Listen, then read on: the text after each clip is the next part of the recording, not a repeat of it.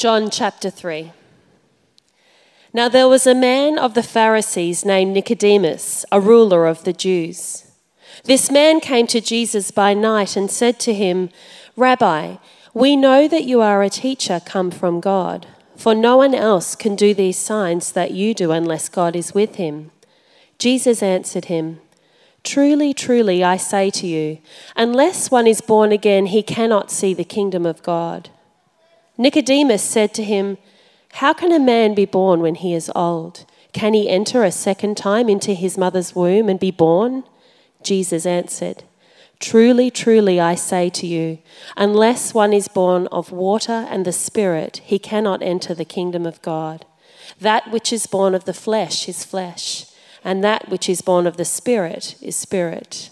Do not marvel that I said to you, You must be born again. The wind blows where it wishes, and you hear its sound, but you do not know where it comes from or where it goes. So it is with everyone who is born of the Spirit. Nicodemus said to him, How can these things be? Jesus answered him, Are you the teacher of Israel, and yet you do not understand these things? Truly, truly, I say to you, we speak of what we know and bear witness to what we have seen but you do not receive our testimony. If I have told you earthly things and you do not believe, how can you believe if I tell you heavenly things? No one has ascended into heaven except he who descended from heaven, the Son of Man. And as Moses lifted up the serpent in the wilderness, so must the Son of Man be lifted up, that whoever believes in him may have eternal life. For God so loved the world that he gave his only Son that whoever believes in him should not perish but have eternal life. For God did not send his Son into the world to condemn the world, but in order that the world might be saved through him. Whoever believes in him is not condemned, but whoever does not believe is condemned already, because he has not believed in the name of the only Son of God.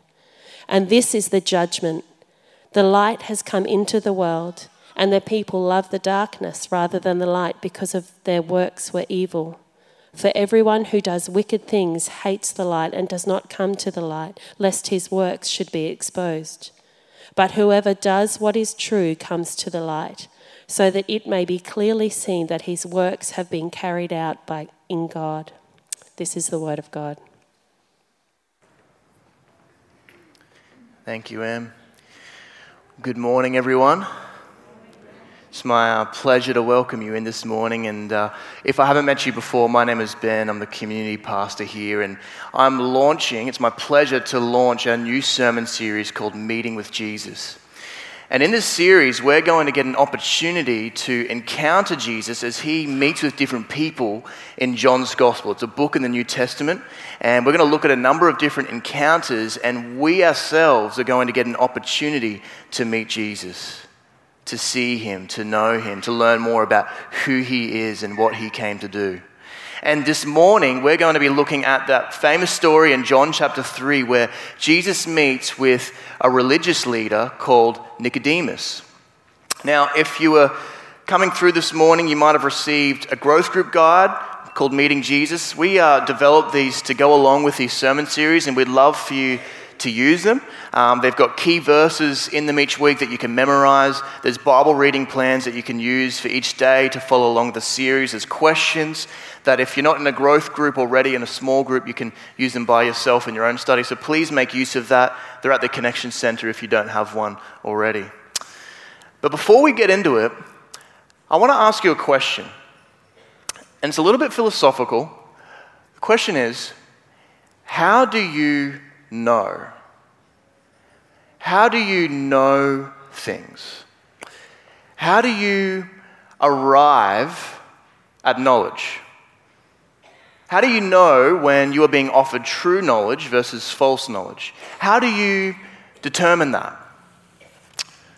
For most people in our culture right now, true knowledge is determined by how it feels.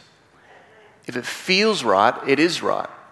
It doesn't mean people are stupid or illogical, they can't recognize a fact or something like that. But generally, what their worldview and the way they think is generally made up by how they feel about different things. For example, how do you know what I'm saying is true? How do you know what I tell you is true? Maybe if I said to you, You guys are great. You look great today. You're perfect. You're an amazing bunch of people. You're just awesome. I'm blown away by you. That might make you feel good. You might even think, Yeah, yeah, preach it. Amen. That's good. You know, after church, go up to someone next to you and say, Ben hit the nail on the head this morning. That was good preaching, man. It might make you feel good. And sometimes what feels right, we sometimes declare is actually right. That's a lot of the way our, our culture does it these days. We look at what resonates with us. But there are plenty of other ways to seek knowledge as well. Some of us go to our family for knowledge. Whatever our family believes or says, we generally trust is true.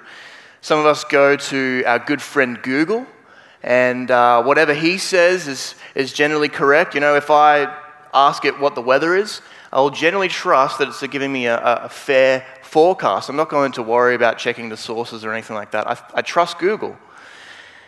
But what about when it comes to Jesus?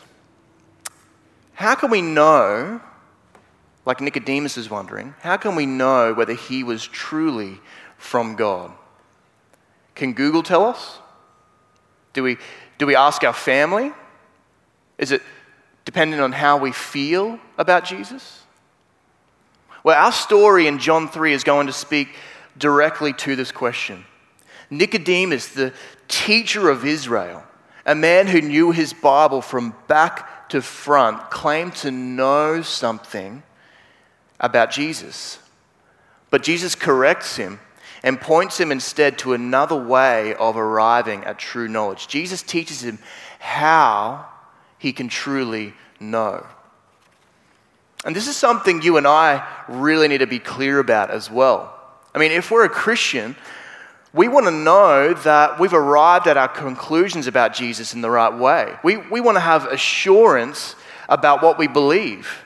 And so we want to know what Jesus teaches on this. And if we're not a Christian, this is an opportunity for us as well because if you're looking into Jesus, don't you want to know how he himself tells you that you should come to him? I mean, if he does turn out to be God in the flesh, then what he says on this is critical for us. So we're going to look at this story together in John chapter 3 as Jesus interacts with Nicodemus. And I'm going to read the first couple of verses again, verses 1 and 2. Now there was a Pharisee, a man named Nicodemus, who was a member of the Jewish ruling council.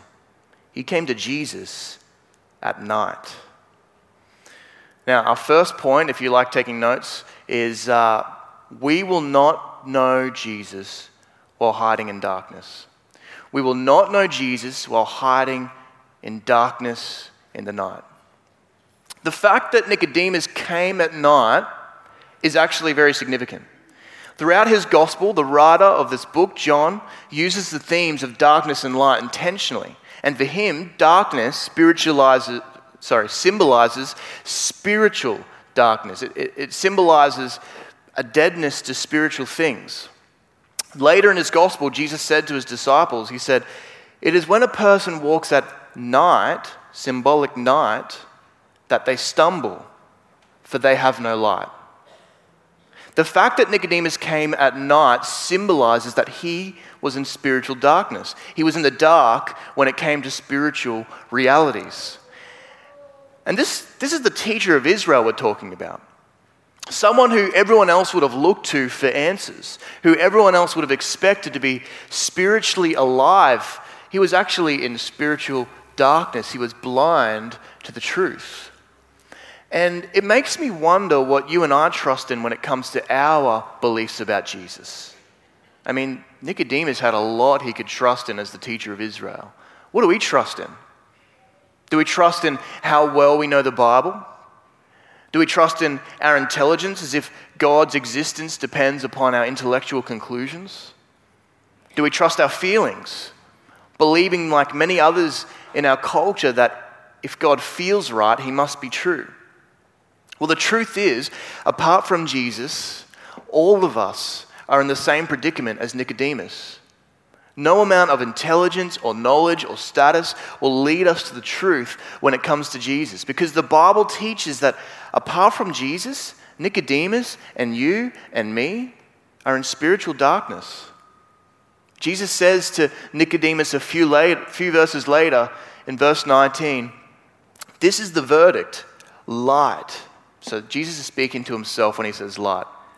Jesus has come into the world, light has come into the world, but people loved darkness instead of light because their deeds were evil.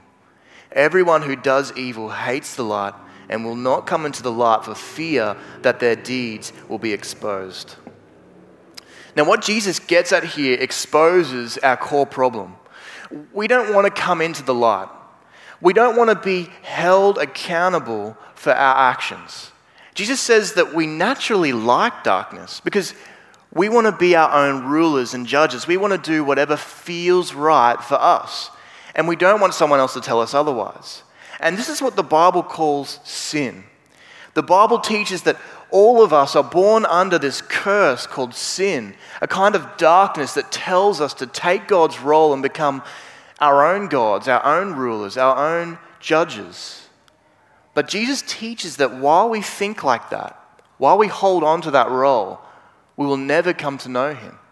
We cannot know Jesus while hiding in darkness. We must be willing to lay down our right to autonomy, our right to be our own judge, and come out from the darkness.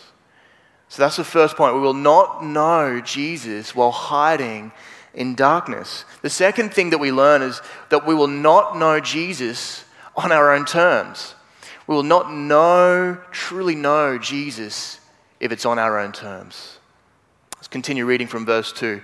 He came to Jesus at night and said, Rabbi, we know that you are a teacher who has come from God, for no one could perform the signs you are doing if God were not with him. Jesus replied, Very truly, I tell you, no one can see the kingdom of God unless they are born again. I love this. This is classic Jesus for you. Nicodemus is probably looking for some assurance from Jesus about his identity, and he's not yet sure about Jesus, so he comes in the darkness. Maybe he's possibly even embarrassed or um, worried about what others might think if he comes to Jesus. And he politely just draws some conclusions about Jesus' identity, just cautiously starts drawing some conclusions.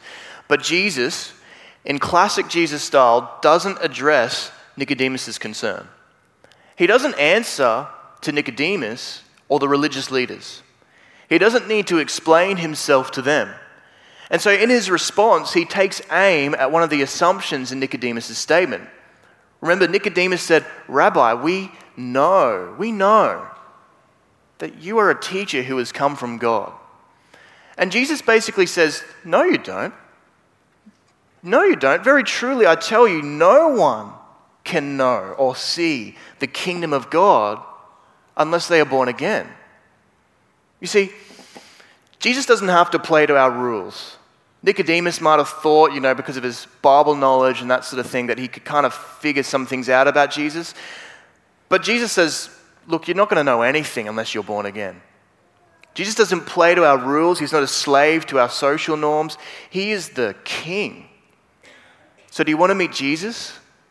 Well, what we're beginning to see here in the story is that Jesus is uncontrollable and uncontainable. He is God in the flesh. He is the King of kings and the Lord of lords, and He will not bow down to anyone else. So, if we have been living as the kings and queens of our lives, Jesus can be kind of scary for us. He's dangerous to the false kingdoms that we often set up for ourselves. Before we can ever see his kingdom, he demands that we lay down our false crowns that we've been wearing and come to him on his terms. He is looking for people who are willing to come to the light. He is looking for people who are willing to humbly seek him on his terms. And here are Jesus' terms You must be born again. You must be born again. No one can see the kingdom of God unless they are born again. What? How on earth do we do that? How on earth do we do that? Well, it's kind of ironic because it's not something we can do. It's like Jesus is having a bit of a crack at Nicodemus and the religious establishment here. He's trying to break down their assumptions and pride. He's trying to show them how utterly reliant on God they are for real truth. Now, it turns out that there is something that Jesus wants us to do in response to Him, but before we get to that, He wants us to come to a point of humility and submission to God, knowing that apart from Him, we can do nothing, we can know nothing, we are completely at His mercy. So, how did you come in here today? Did you come as a servant? If you're a Christian, did you come as a servant ready to do whatever He wanted you to do here today? Did you come seeking Him, ready to receive whatever it is that He puts in your hands, whether it was a joyful experience of His presence in worship, or whether you didn't get much of an experience and you just get to hear more of the Word and spend time with other Christ followers? How'd you come in here today? Did you come with your own agenda? Did you think that unless God shows himself to you this time, then you're done with him? We will not know Jesus on our own terms. He is the King of kings and the Lord of lords. This is the second error that Jesus wants us to avoid. And the third thing that we learn from Nicodemus' encounter with Jesus is that we will not know Jesus through our own knowledge. We will not truly know Jesus through our own knowledge and intelligence and wisdom. After Jesus talks a bit more about being born again, Nicodemus says, How can this be? And Jesus says to him, You are Israel's teacher, and do you not understand these things? You see, Nicodemus was a religious heavyweight. Jesus calls him Israel's teacher. He would have known his Old Testament better than anyone in this room. And yet it wasn't enough. His religious experience was not enough to show him Jesus' true identity. In the end, he could not rely on his education in the scriptures. And some of us, like Nicodemus, think that we've got Jesus figured out because of how well we know our Bibles, because of how long we've come to church. But Jesus says, You'll never meet me if you merely rely on religion or your intellectual grasp of the scriptures. It's not enough. Others of us might not know the Bible at all, but we have a different type of knowledge that we rely on. Whether it's our knowledge of history or science or just a general belief in our own intelligence, these things are not enough for us to determine who Jesus is, and they never will be. Because remember, the Bible teaches that we're all born in spiritual darkness. We're all in the same predicament called sin. We're by nature dead to God. And what can dead people do? Nothing.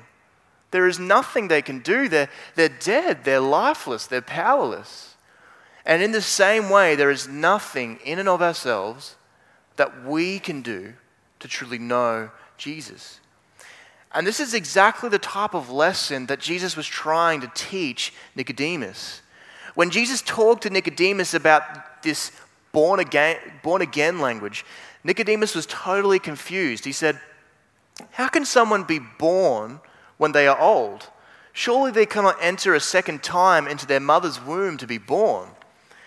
Jesus answered him, Very truly, I tell you, no one can enter the kingdom of God unless they are born of water and the Spirit. Flesh gives birth to flesh, but the Spirit gives birth to spirit. You should not be surprised at my saying, You must be born again. The wind blows wherever it pleases. You hear its sound, but you cannot tell where it comes from or where it is going. So it is with everyone born of the Spirit. Now, in this answer from Jesus, he's drawing on some Old Testament scriptures that Nicodemus would have known about. He's drawing on places like Ezekiel 36, where God had said to Israel hundreds of years earlier, I will sprinkle clean water on you, and you will be clean. I will cleanse you from all your impurities and from all your idols. I will give you a new heart. Notice there's not much that we're doing in this. And put a new spirit in you. I will remove from you your heart of stone and give you a heart of flesh. And I will put my spirit in you and move you to follow my decrees and be careful to keep my laws. Born again of water and the spirit, Jesus is talking about Ezekiel 36, where God promised to cleanse us with water, to cleanse us from our darkness, our sin, and to fill us with His Spirit and give us a new heart, a heart of flesh, a soft heart, a heart that loves God and wants to know Him. So Jesus is basically saying to Nicodemus, if you want to know the truth about me, if you want to see God's promised kingdom, you need to have a spiritual awakening. You need to be born again. Don't you remember how God Himself promised this in Ezekiel 36? He Himself will give His Spirit to His people. He will cleanse them from their evil and sin. He will give them fresh desire for the things of God. This isn't something you can control, Nicodemus. It's just like the wind. You don't know how it works, but you see its effects. So it is with this born again business. Now, Jesus is, is schooling the teacher of Israel. He's teaching him that we cannot really merely rely on knowledge and intellect. And Nicodemus, he must have been taken aback by this. If Jesus were just another Jewish rabbi, we might have concluded that he was extremely arrogant. But he wasn't just another teacher, he is the Son of God who alone has access to truth, who alone shows us how we can truly know him. And we learn from his encounter with Nicodemus that we will not know him while hiding in darkness. We will not know Jesus on our own terms. We will not know Jesus through our own knowledge. We will only truly know Jesus by humble faith in him and his work at the cross. We will only truly know Jesus by humble, childlike trust in Him and who He is and what He did for us. At the end of his interaction with Nicodemus, Jesus refers to his death on the cross. He says, As Moses lifted up the serpent in the wilderness, so must the Son of Man be lifted up. He's talking about being lifted up on the cross, that whoever believes in him may have eternal life. The story that Jesus refers to about Moses and the serpent, it comes from Numbers 21 in the Old Testament. And in this story, the people of God continually grumbled and complained against God and Moses in their journey. God had been so gracious to them. He saw them in slavery in Egypt and he did mighty works and wonders and miracles to deliver them from their slavery. And he was bringing them to a promised land. And while they were going through this desert, he was providing them with food called manna that would nourish them. And they just continued to grumble against God and against Moses, saying we'd be better off if we were enslaved in Egypt still. They said things like, We loathe this worthless food this manna that God has so graciously provided us. So God severely disciplined them by sending a plague of fiery serpents that were killing them. And so the people, they changed their minds and cried out to God, and God responded to them. And he told Moses to make a bronze serpent. And he said that anyone who looked at this bronze serpent would be saved, would, would be healed from the deadly poison of these serpents. And Jesus said to Nicodemus, basically, I am the greater bronze serpent. Just as Moses lifted up the serpent, I am going to be lifted up in the cross, and everyone who looks to me will be saved, will be healed, will receive life.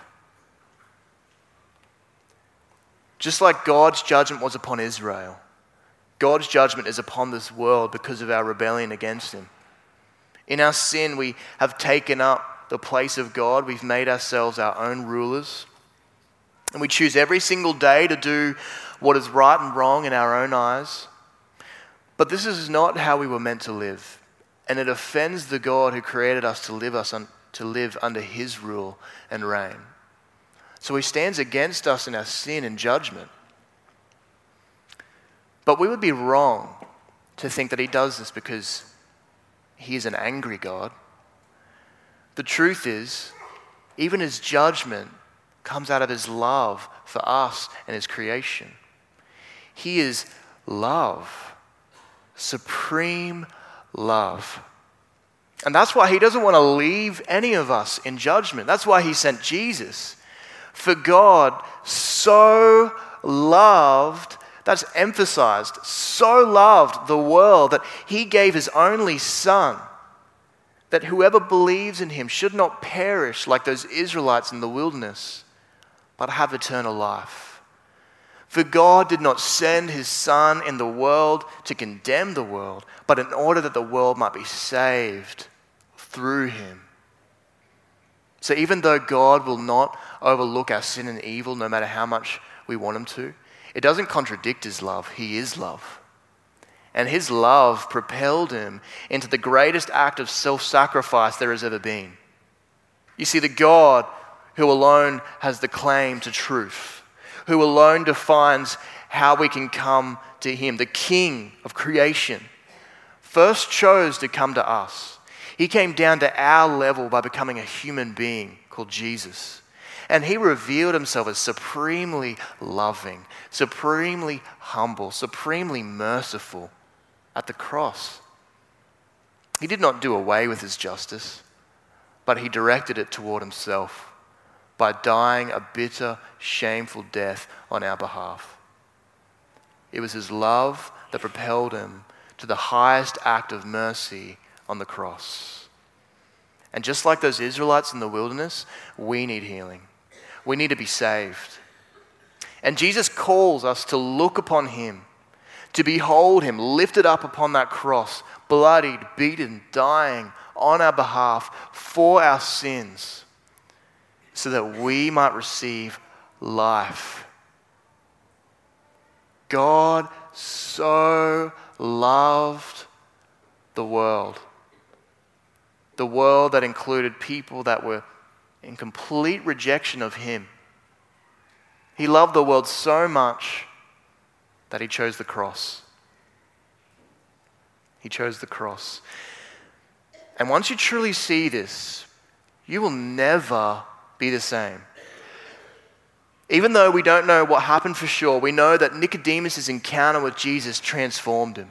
It changed him. At the very end of John's gospel, after the religious leaders had condemned Jesus to death, we notice that one particular religious leader didn't join them. It was Nicodemus. After Jesus died, we find Nicodemus honoring Jesus, taking his body with a man called Joseph and giving him a proper burial, honoring him. It's as if his encounter in John chapter 3 was exactly what he needed. He didn't meet a soft, cuddly, agreeable Jesus. He met someone who refused to play by the normally accepted rules. He met someone who had the audacity to teach him about knowledge even though he was the teacher of Israel.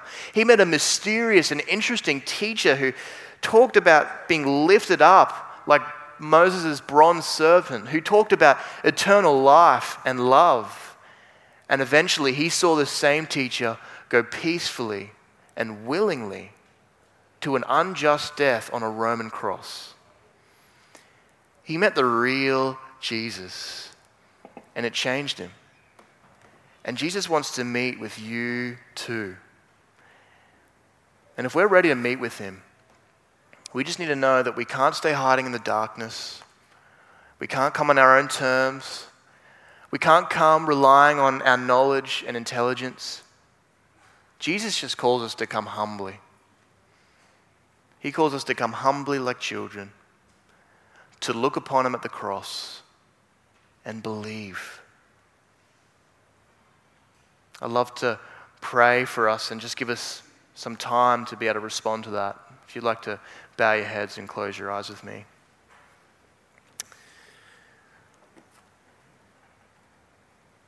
Jesus, we, we want to meet you. We want to know the real you, Lord. We don't want the wool to be pulled over our eyes. We don't want to convince ourselves that you're someone that you're not. We don't want to just look for truth that feels good, we want to look to you. And we just want to listen to you in your word this morning. We see you, Lord. We see you, Jesus, for who you are. You are uncontrollable. You are the King, and you are a King of love and mercy and humility. And you gave your life for every single one of us on the cross. Thank you for doing that for us, Jesus. Please make that real for each one of us this morning. And just while we continue in prayer with our eyes closed, I just want to give those of us who haven't yet met Jesus an opportunity. I want to give you an opportunity just to just to speak to him. You can just speak to him in the quietness of your heart. And it's simple. You can just talk to him. If you want to meet him, tell him. Tell him I want to know you. I want to meet with you. Reveal yourself to me. And if you've already come to the point where you see that He is Lord and He is love, and you want to follow Him, then you can just tell Him that too. You can tell Him, I submit to your rule, and I want to know you and live for you and your love. I'm just going to give you a minute of silence to just have that opportunity to do that. Don't resist His will. Come to Him, He's calling.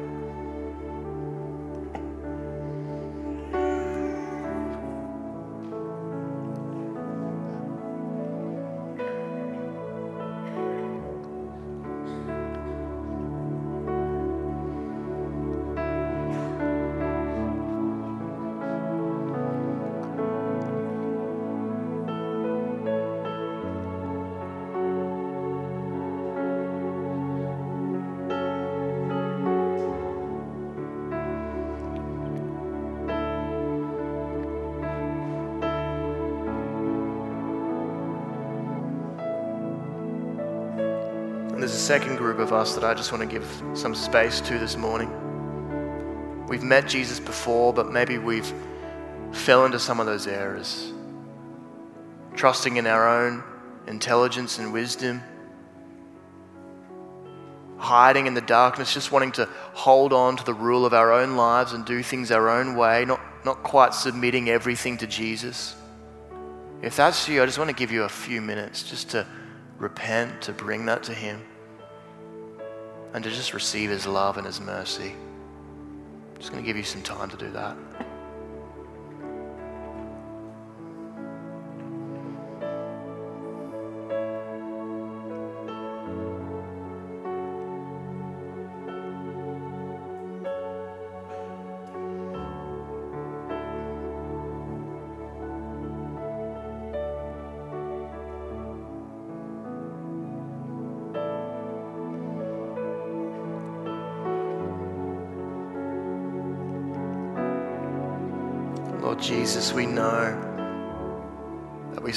Often fail to follow you as we should. And Lord, we just thank you that you are merciful, that you are loving and kind, and we receive your love. We receive your forgiveness, and Jesus, we just want to walk with you. We want to know you. Please use us for your glory. Please bless us with more of yourself.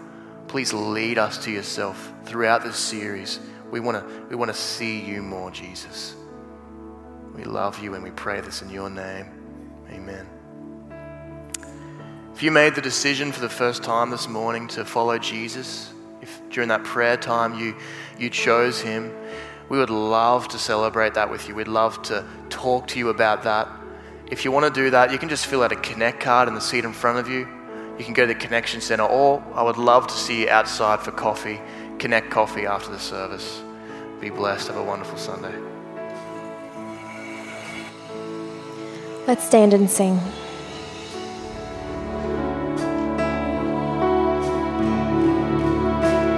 You stood before creation, eternity in your hand. You spoke